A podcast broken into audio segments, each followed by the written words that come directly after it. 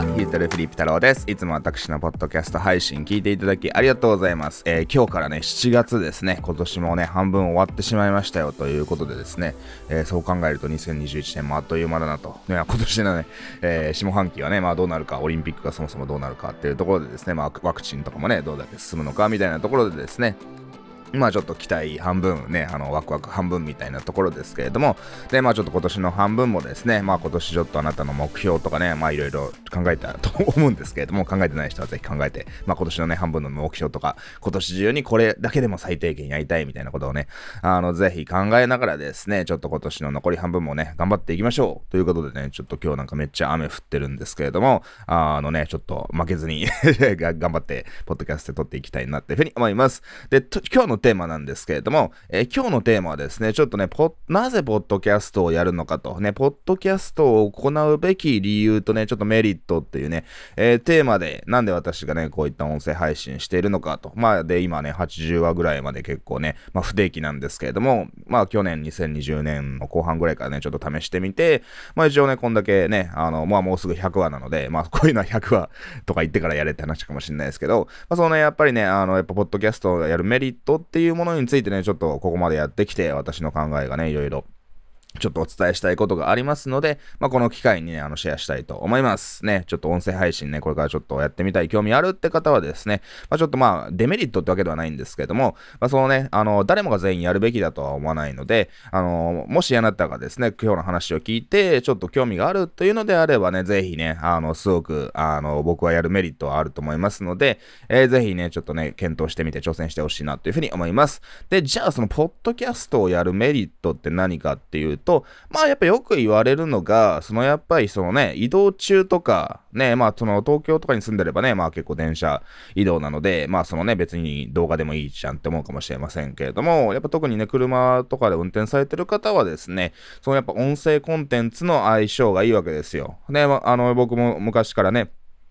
よくいろんな、特に女性のお客様とかから言われたのが、その、やっぱその動画だと、なんかそのやっぱりね、あの、ながら作業ができないと。ね、動画見るぞ、みたいな形で勉強モードで時間をちゃんと取らないとね、あの、なかなか勉強できないんだけれども、まあ、特に女性でね、なんかお子様とか小さいお子様とかいらっしゃる方とかね、なんか家事をしながらとか、そういったながら時間で、あの、コンテンツを消費したいっていう場合に、まあ、すごく需要があるみたいな話を聞いてですね、まあ、ヒルドさんもやった方がいいですよ、みたいなね、お話を前にね、あの、聞いたことがありまして、まあ、やっぱそういうね、その、動画っていうのは、やっぱそのね、まあ、もちろん動画も結構僕 YouTube もね、耳だけで視聴しますけれども、まあ、やっぱその音、あのー、ね、あの、視覚的な要素もね、もちろん動画っていうのはでかいですので、まあやっぱその動画もやっぱそのね、目も使いながら耳も使うっていうのが動画ですよね。で、それに対して音声っていうのは、その耳だけでいい。っていう形ですごくね、なんかね、あの容量も、データ容量もね、あの動画に比べれば全然使わないので、まあジョギング中とかですね、まあ外とかの移動中とか車の運転中に、やっぱそのコンテンツをね、消費してもらいやすいっていうのはやっぱすごくメリットなんですよ。ね。で、まあただここまでは別によく言われてる話なので、まあそんなにね、言われなくても知ってるよみたいなね、話かもしれませんけれども、まあやっぱね、僕がここまでやってきて思うのは、そのね、あの、すごく濃いファンの人が聞いてくれるっていうね、傾向があります。はい。いね。やっぱその僕の、そのどちらかっていうとですね、まあこれを聞いてるあなたがね、あの、まあ僕にお金を払ったことがあるかどうかはね、知らないですけれども、まあそのお金払っていただいてる方もね、まだ払ったことがないって普通にソーシャルメディアとかね、あの、ポッドキャストだけで聞いてるっていう方も本当にね、ありがたいので、そこはね、非常に感謝しているんですけれども、そのやっぱりね、結構今までのね、お客様でも、結構なんか全話聞きましたよ、みたいな。ね、ヒルトルさんのやつをなんか全話聞いて2週目ですじゃないですけれども、っていうね、なんか結構、あの、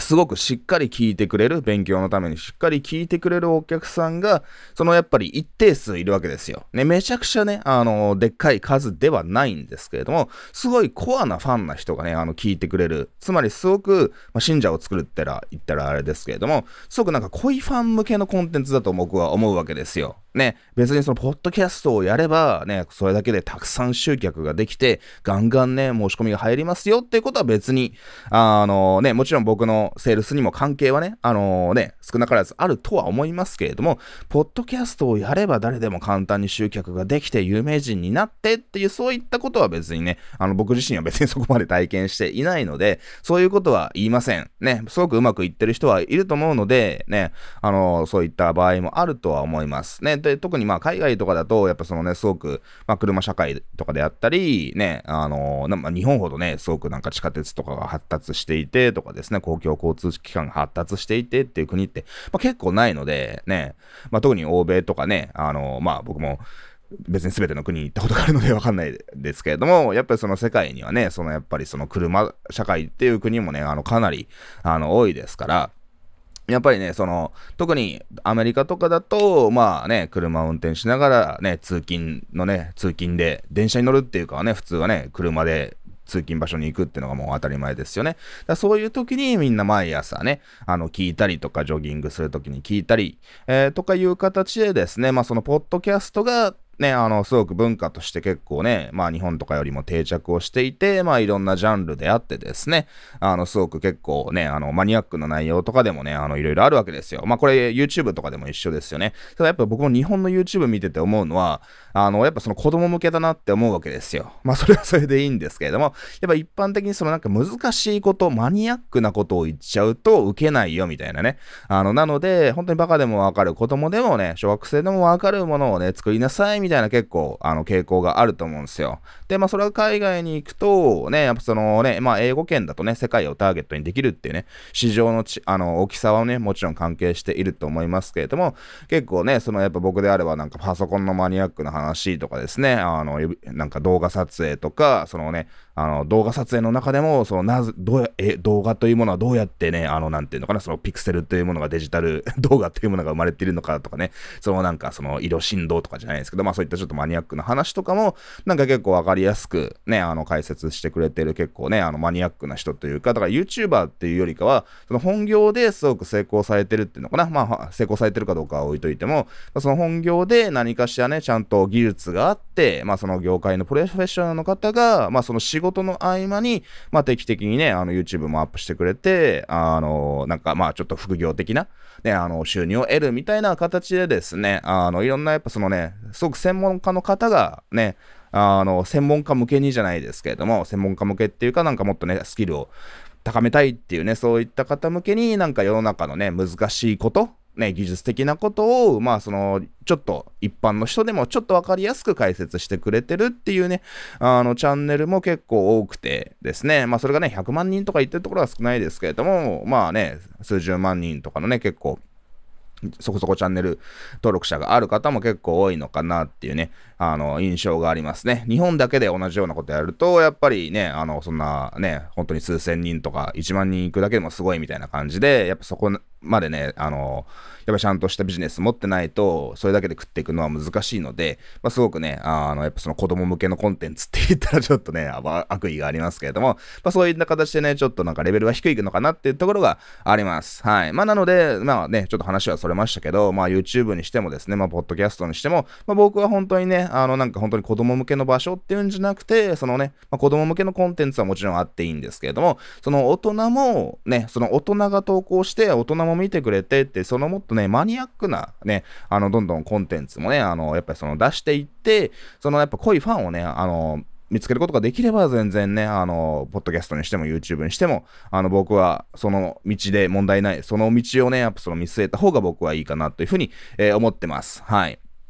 っていう話で、まあそのね、あのまあ海外だと思ったポッドキャストはね、あの日本よりもね、すごくまあ市民権を得てるっていうところはあるのかなってお話だったんですけれども、まあそのね、僕がちょっとメインで言いたいのは、そのね、さっきも言ったように、そのやっぱ濃いファンの人が聞いてくれるっていうところで、あの、やっぱりね、その既存のお客様のフォローアップといいますか、サポートっていう意味で、よりね、関係性を密にする、もしくはその関係性を研ぎさないために、やっぱそのね、既存のお客さんに、まあたまに僕もポッドキャストやってますよってね、別に毎回告知はね、そのなんかメールとかでは告知していないですけれども、まあたまにポッドキャストやってますよとかですね、いろんなところにポッドキャストのリンク貼ってあるので、まあ、僕のことを知っていただいた方がですね、なんか音声も聞いてみたいっていう方はね、聞いていただいてるんじゃないかなというふうに思います。なので、そのポッドキャストの活用方法って、まあね、ここまででもね、お伝えしてきたんですけれども、そのなんか集客用のコンテンツでとしてはちょっと僕はまだまだまだ厳しいかなと。ね、それだったら YouTube やった方がいいし、ね、まあ人によってはなんかね、まあ僕はそんな全然やってないですけど、TikTok とかね、あの、そういういう新しいね、ソーシャルメディアを使うっていうのもまあありなのかなっていうふうには思いますけれども、あの、だからその、ポッドキャストって、その集客目的でやるのはまだまだ厳しいかなというふうに思いますね。あの、まあ、僕なんかもなんかこの間、なんかね、この僕、アンカーっていうところを使っていろんなところに結構配信してるんですけれども、なんかアンカージャパンみたいなのができたよと、ね、日本、日本の語で発信していくなんか、アカウント、ツイッターアカウントとかもできて、みたいな感じで連絡が来てね、あの、アンカージャパンへのなんか、ご要望あれば書いてください、みたいなことをね、言われたので、いや、もっとなんか、インフルエンサーに、ポッドキャストやってもらって、CM とか打って、ポッドキャストの知名度を上げた方がいいいいんじゃないですかね、みたいなことね、ちょっとご意見をね、お伝えさせていただいたんですけれども、その、やっぱりその、ポッドキャスト、ね、この音声配信ね、まあ、いろんなアプリがありますよね。で、ね、YouTube とかね、他の SNS ほど誰でもみんな音声聞いてるっていうものではないわけじゃないですか。ね、まあ、どちらかっていうと、やっぱそのラジオ、まあ僕もラジオね、そんなね、あの、聞く趣味はなくてですね、まあなんか、なんか実家にいた中学生の頃とかですね、なんか好きなバンドがラジオ出たら聞いてなんか MD に録音したみたいなことは昔やってましたけども、まあ、そこまでね、あの、ラジオ人間ではないわけですよね。一時期なんかその桑田佳祐のね、ポッドキャスト、ポッドキャストじゃなくてなんかラジオね、昔聞いてたことありますけどね、まああれは下ネタ満載でね、ちょっと面白かったんですけど、まあっていうその話は置いといて、まあ、ラジオってそのなんかね、すごく、まあメディアの中でもめちゃくちゃね、あのみんな誰でも聞いてるっていうよりかは、その濃いファンがそのずっと聞いてくれてるみたいなね、えー、そういったたあの特徴があるメディアなのかなっていうふうに、えー、思ってます。なので、そのね、僕もいつも言ってるんですけれども、まず知ってもらうためには、もちろんね、そのポッドキャスト経由で知ってもらえるっていうこともね、あのー、もちろん可能だとは思いますね。そのもしかしたらこれを聞いてるあなたもなんかね、まあ、僕もスタンド FM とかにもね、あの投稿していますし、まあいろんなところに投稿してるんですけれども、まあ、そのね、もしかしたらこの音声配信がきっかけで僕のことを知っていただいた方もいらっしゃるとは思うんですけれども、やっぱ僕なんかはそのやっぱ YouTube YouTube に動画をアップして検索経由で知ってもらったりとか、まああとはやっぱりね、Facebook と YouTube にも両方ね、今広告を流しているので、まあ広告で自分のことをね、まず知ってもらって、まあそこで、まあできればね、無料でメールアドレスとかをね、入れてもらって、僕のメーリングリストに入ってもらってですね、あ、なんかヒデトルってやつがいるんだ、まあたまにお知らせが届くな、みたいな形でですね、ちょっと僕のことを認知してもらう、あのね、ちょっと僕のことにね、まあファンになるかどうかは置いといても、あ、なんかヒデトルってやつがいるんだな、なんかでこういった情報を出してるんだなってことをまずちょっと知ってもらって、できれば好きになってもらうっていうね、そういったまずその知ってもらうっていうことは、そのまあ今のね、日本のポポッドキャストの、まあ現状だとちょっと厳しいのかなというふうに思いますよね。はい。あの、やっぱりね、あの僕もね、海外のでも日本でもね、まあ多少ポッドキャスト聞いてる人いますけれども、そのやっぱり、そのポッドキャストで、あ、こんな人いるんだ、聞いてみようってファンになった人ってのは、まあ、ほとんどいないですね。はい。ね。あの、そうじゃなくて、その、やっぱりそのね、好きな海外でも日本でも、あ、なんかこの YouTuber さん好きだなと。で、YouTube の中でポッドキャストもやってるよとかいうね、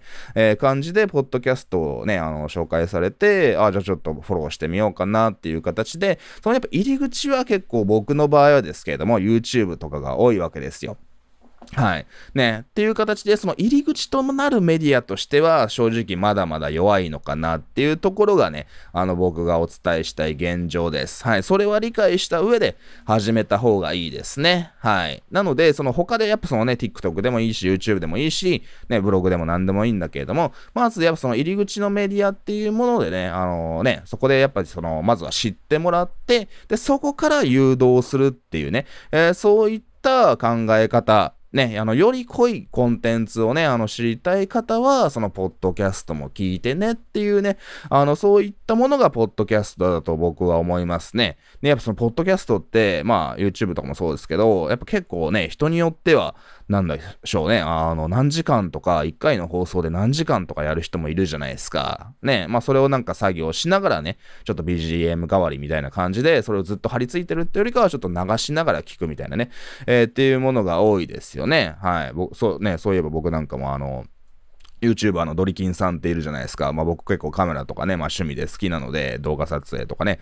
好きなので結構ドリキンさんのね、あのポッ、ポッドキャストじゃなくて YouTube は結構見てますけれども、まあそれで、あの、なんか彼がね、バックスペース FM みたいなのをやってますよっていう話を聞いて、まあ YouTube でもね、確か流してて、まあ音声はポッドキャストで聞けるみたいな感じかもしれないですけど、やっぱその2、3時間のコンテンツとかね、なんか暇な時とかの僕も聞いちゃいますからね、なんか作業したりとか、ね、あの、っていうながらの場合もありますけれども、そういう形で、そのやっぱりね、あの、最初の入り口はね、あの、まあ短いコンテンツでもいいんですけれども、あの、やっぱその、どんどんね、ファン化が進んでいくと、やっぱ2、3時間のコンテンツとかも、まあ全て聞くわけではないかもしんないですけども、まあそれを聞くのが苦に、苦でもないみたいなね、むしろなんか、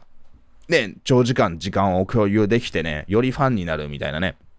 結構なんかくだらない話とか、なんかそのね、人のなんか裏話じゃないですけれども、なんかプライベートの話だったり、ね、まあ世の中って結構なんていうのかな、あの割とね、YouTube もそうですけど、まあ短く、短い、ね、できるだけ短いコンテンツね、を作りなさいみたいな傾向ってやっぱりあるわけじゃないですか。ね。まあもちろんそれはそれで、まあ現代人忙しいから、その短いコンテンツ、できるだけね、そのダラダラ話すっていうよりかは、まあ短いコンテンツにした方がいいよっていう考え方はもちろん、あの、あるわけなんですけれども、ね、まあその、特にポッドキャストっていうのは、そのやっぱ何かしながらね、あの行動ができるので、まあ僕も結構一回話せばね、普通にこうやって2、30分だというふうに話す、えー、感じで、まあ人によっては長く感じるのかもしれませんけれども、まあ僕はね、これでなんかまあ話しやすいので、ね、あの、こうやって話しているわけなんですけれども、まあそういったやっぱそのね、あの、入り口はね、短いコンテンツ、ね、何か自分のね、あの、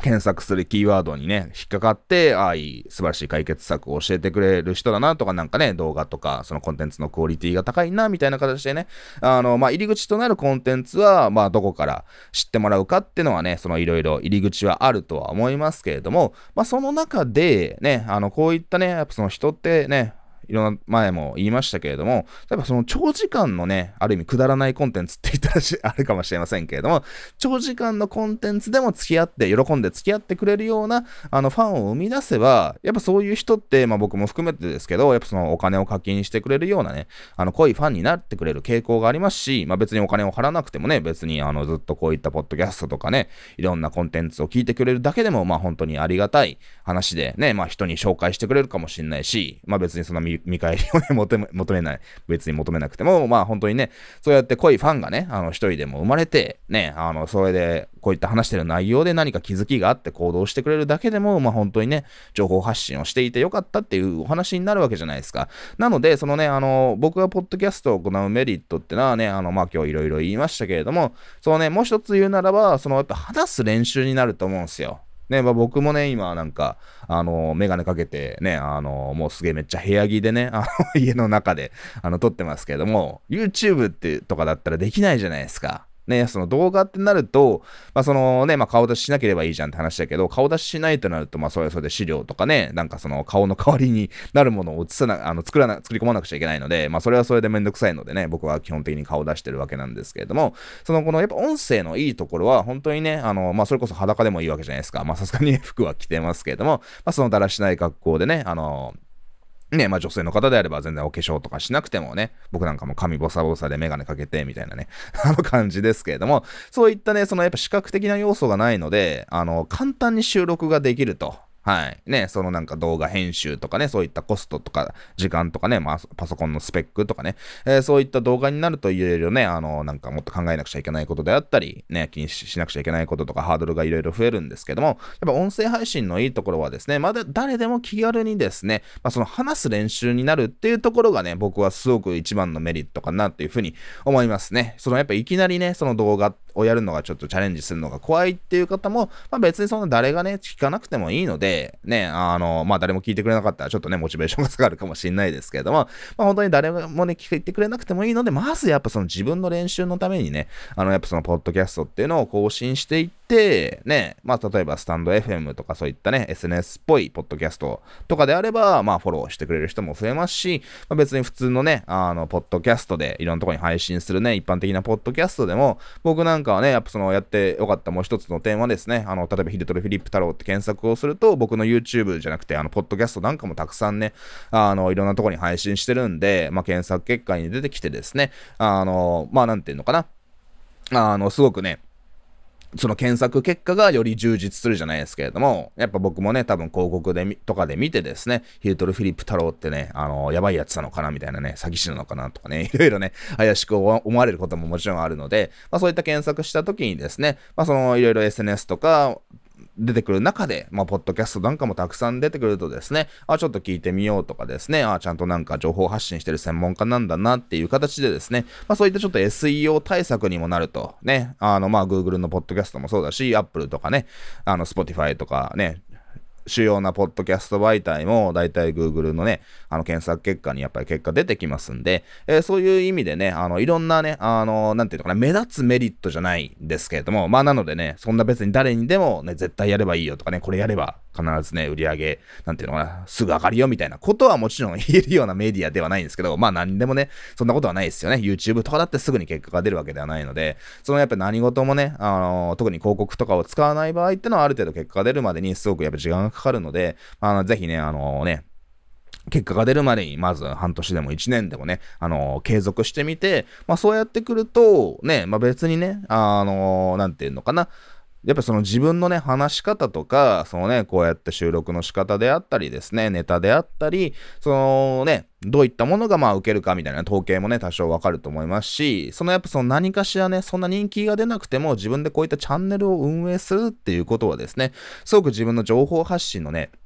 スキに、スキルアップに僕はね、あの、つながると考えてますので、ちょっとね、あの、動画がきついよって方にはすごくおすすめですし、ね、まあ僕みたいにいろんなことをやってる人間でも、まあそのね、情報発信の一つの方法として、ポッドキャストをつけ、あの、加えるっていうのはですね、まあそのやっぱそのお客様に、そのね、耳だけで聞くっていう新しいオプションね、あの、コンテンツを受け取ってもらうための音声配信っていうね、新しい選択肢をね、提供することになるので、まあ別に音声配信いらないよって方はね、別に YouTube だけとかで、あの、聞いていただいても構わないんでですけども、まあ僕の場合ですね、あの、まあ YouTube とかのから音声抜き出して、ポッドキャストにアップすることもね、たまにありますけれども、あの、別に結構、ポッドキャストもね、オリジナルコンテンツじゃないですけれども、こ今、特に今話してる 話とかは、その、ただ音声だけで収録してね、カメラとかも撮っていないので、まあ本当にポッドキャストでしかね、あの、聞けない、あの、内容になってるので、まあぜひね、今後も聞いてくださいよというふうに思ってるんですけれども、まあそういう形でですね、あの、すごく、やっぱその顔出しをしなくても気軽にね、あのね、情報発信をする練習として、あのね、すごく音声配信っていうのはおすすめですし、ね、まあその他のね、いろいろね、集客媒体があったとしてもね、まず知ってもらった、ね、知ってもらうってことは、そのやっぱ別の、ね、そのポッドキャストの今の時点だと一番のね、あの、得意分野ではないとは思うんですけども、まあ、他のね、なんかね、あの、広告であったり、YouTube であったり、インスタであったり、何でもいいんですけども、まあ他で知ってもららって、もっとこの人のコンテンツね、知りたいな、もっとこの人のこと詳しく、他にどんなコンテンツあるのかなっていうね、そういったね、あの、ちょっとファンモードになってね、ファンになってくれた時に、ポッドキャストもやってるよっていうね、あの、言うと、それでね、あの、フォローしていただいて、まあ、定期的にね、こういった音声なんかをね、移動中に聞いていただければですね、やっぱすごくね、あの、濃いファンになっていただけるっていうね、あの、ところはね、僕もすごく実際に、あのね、いろいろな方からヒートルさんのポッドキャストを全部聞きましたみたいなことをね、言ってくれる人が、まあ、その、たくさんではないですけれども、ね、あの、まあもちろんね、あの、聞いてるけど、ね、僕にはその言ってないだけの人ももちろんいるとは思うんですけれども、やっぱその何人もの人からね、同じようなことをね、ありがたいことに言っていただいたので、まあすごくね、あの、やっぱ情報発信っていうのはしていると、やっぱ誰かが聞いてくれるんだなっていうね、えー、ところはすごく感じます。ですので、まあね、ポッドキャストでじゃなくてもライブ配信、普通のね、ライブ配信でも YouTube でもブログでも、何でもそうなんですけど、やっぱネットってすごく面白くて、誰かが見てるんですよね。はい。ね。その意外とね、まあその再生回数もわかるし、ブログだったらね、アクセス数とかもわかるし、まあ少ないアクセスだったかも、だったとしても、まあ誰かが見てくれてるっていうのがね、そのなんか検索とかで引っかかったりしてですね、そのね、誰、世の中のね、知らない誰かのところに自分のコンテンツがね、あの、少ない数でも届くっていうのが、本当にね、インターネットで情報発信をする上で僕はすごく面白いことだと思ってますので、ね、誰もが最初からね、チャンネル登録がたくさんあるとかですね、売り上げがたくさんあるみたいなところに行けるわけではないので、あの、本当にね、今、そこまでね、ちょっとフォロワーさんとかがいないという方でもですね、本当にね、あの、千里の道もまず、千里の道もまず一歩からみたいなね、あの、っていうね、ことわざもあったと思いますけども、えー、ぜひですね、あの、やっぱその、反響が仮になかったとしても、まずは本当にね、あの、1年ぐらい続けなさいと。ね、で、できれば、そのね、どういったそのコンテンツがまあちょっと受けるのかなっていうね、そういったフィードバックじゃないですけれども、そのちょっと再生回数を見てみたいとかですね、まあ自分で実際に話してみて、これはようまく話せたなとかですね、今回、これはちょっとうまく話せなかったし、みたいな形で自分でもある程度やっぱその評価とかできると思いますので、やっぱ自分のね、あの、こういった配信とかを自分で聞いてみるっていうこともね、ちょっとね、怖いと思うかもしれませんけれども、ぜひしてみてですね、あの、ぜひ音声配信っていうものはその気軽にできるし、その聞くお客様もですね、その気軽にね、何か移動中とかね、あの、やっぱその隙間時間じゃないですけれども、動画とかね、その文章をじっくり読む時間はないんだけれども、ちょっとね、音声をちょっと体を動かしながら音声聞くみたいな形でですね、すごくやっぱその音声コンテンツっていうのはね、昔からあの需要がありますので、ね、本当に今の時代、ポッドキャストなんかもね、いろんなところでいろんな媒体があって、ね、お金をかけずに簡単にね、音声を収録して、まあ、編集してね、こういった、こうやってアップして配信することできてしまいますので、えー、ぜひあなたもね、その情報発信の一つの媒体として、まあね、あの、やっぱそのネット上でその知名度を上げていって、で、それでインフルエン、インフルエンスじゃないですけど、影響力とかね、その売り上げをアップしたいという方はですね、あの、ぜひね、その一番ベストな方法ではないかもしれませんけれども、すごく気軽にできて、自分のね、実力を上げることができるっていう意味ではね、非常におすすめかなと思います。ね、YouTube とかね、そのなんか TikTok とかやるのもなんかね、恥ずかしいみたいなね、あの場合も多いと思いますので、まあそういう意味でね、顔出しをせずに、パッとこうやって話すだけでコンテンツができてしまうっていうのは、僕はすごくね、他にはないメリットだと思いますいますので、ぜひね、ポッドキャストやろうかどうか迷ってる方はですね、あの、こういうポッドキャストをぜひやってみることをね、あの、お勧めします。という形で、ね、今日も最後まで聞いていただきありがとうございました。またね、あの、4月になりましたけれども、まあ、ちょっとね、不定期でね、別にいつ、毎週何曜日、まあ、な何曜日にね、あの、ポッドキャストをね、配信するみたいな、定期的なやり方でやってるわけではないので、まあ、それでも聞いていただいてる方、ありがとうございます。まあ、まあ、次はいつになるかもわからないですけど、明日かね、あの、来週かわからないですけども、まあ、できるだけね、たくさんポッドキャストを撮っていきたいと思いますので、ぜひ今後もね、今年も残り半分どうぞよろしくお願いします。それではまた次回の放送でお会いしましょう。またね、バイバイ。